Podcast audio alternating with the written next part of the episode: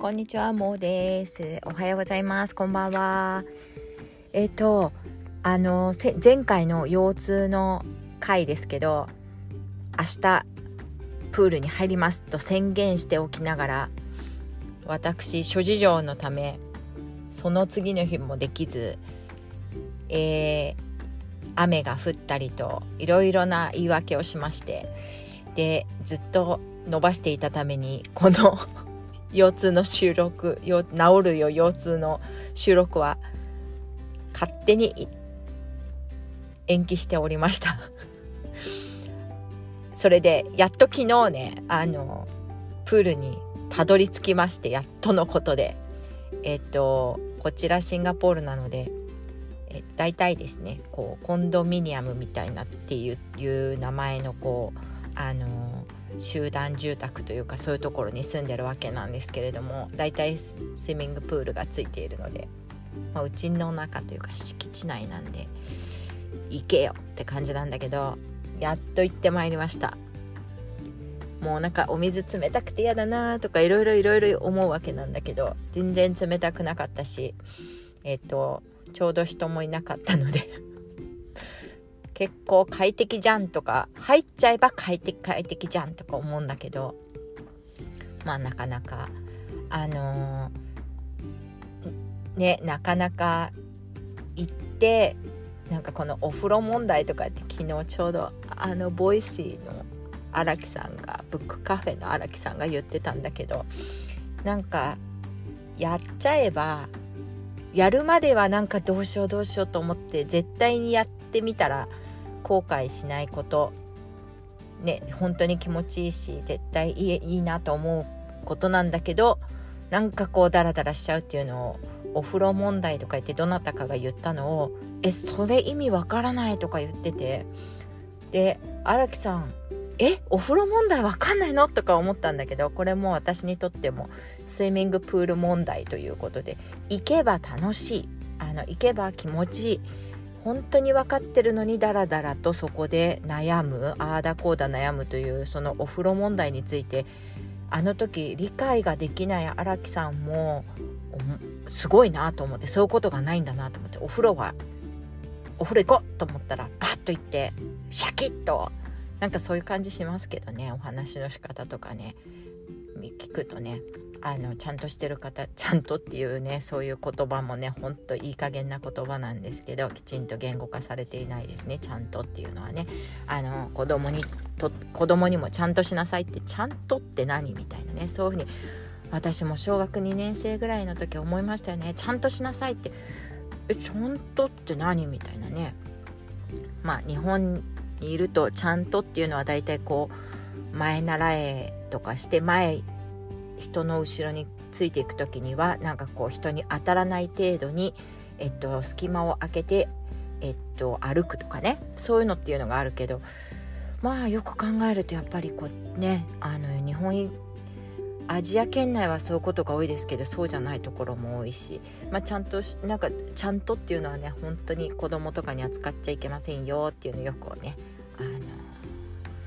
そういう子育て論みたいのにはね、きちんと伝えないと分かんないんですよっていうのあるんですけど、まあいいんですけど、それでお風呂問題と同じでね、その行ってみればいいのに、もう本当にやっと行ってまいりました。本当ね、腰痛治るよ腰痛の話なんですけど、それでね、やっぱりいいよ、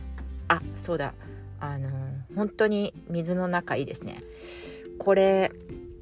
知ってる方がいたら教えてもらいたいんだけど、水圧って人間にどのぐらいの、なんかこうキログラムみたいのかかってるのかな。あれやっぱりこう全身に水圧がかかることによって、こうマッサージ効果みたいのあるよね。それであとは、まあ、浮力によって、自分が浮けば、なんていうのかな、やっぱり中の人間っていうか、体の中の水分とかがこう、なんかこう、きちんと均等になんか分かれてくれるという感じで、重かった足とか、こうむくんでいるところとかが、こうなんか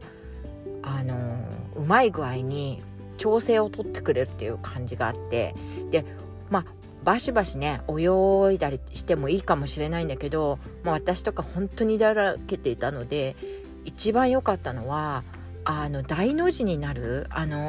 よく子供とかいらっしゃるね、お子さんいらっしゃる方あれなんだけど、水泳とかに習わせたりする、ちっちゃい時に習わせたりとかすると、まずは泳げなくなっちゃったりする時に一番困るから、浮く練習をさせるんだよね。1.5 歳とか2歳ぐらいの時って、で大の字になるスターっていうんだけど、スターになってこうポカーって力を抜くと浮くんだよね。でそれをまず練習するんだよね、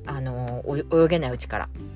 そうするとほら、なんていうのかな、危険な時とかもそうすれば浮くんだっていうのがね、多分自分たちで分かるからね、そういうふうにそれ習うんですけど、それをねやるとね本当に気持ちいいですよ。でその時にねスターがねできないってことはね、やっぱりなんか力入っちゃってるとね浮かないの。だから力抜いて、それでスターでね大の字、日本で言ったら大の字だよね、大の字になってねこうやって浮くとね本当に気持ちがいいんで、もうねあれ本当腰痛とかいろんな体の痛みとかにね効きますね。本当すっきりしました。これ本当ね毎日できるといいんだけど、それはちょっと難しいんで、ちょっとこうやってもうやっとちょっとだけ気合入ってないな、まだちょっとめんどくさいんだけど、ここで言ってても、だから週に2回ぐらいねそうやってプールの中に1時間ぐらいとか入れればいいなとか今も思ってます。もしよかったらちょっと試しに近所にねなんかプールとかある方いたら本当やってみてほしいなと思います。すっごくいいので、でこれはね水泳とかプールに入るっていうのは本当にすごい年取ってからもできることだし、それをねあんまり全然やらないで急にまたほら1年2年空けちゃうとできることじゃなくなっちゃうと思うんで、ちょっとずつねなんかやっとけば、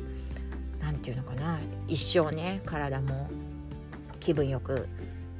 いけると思うんで、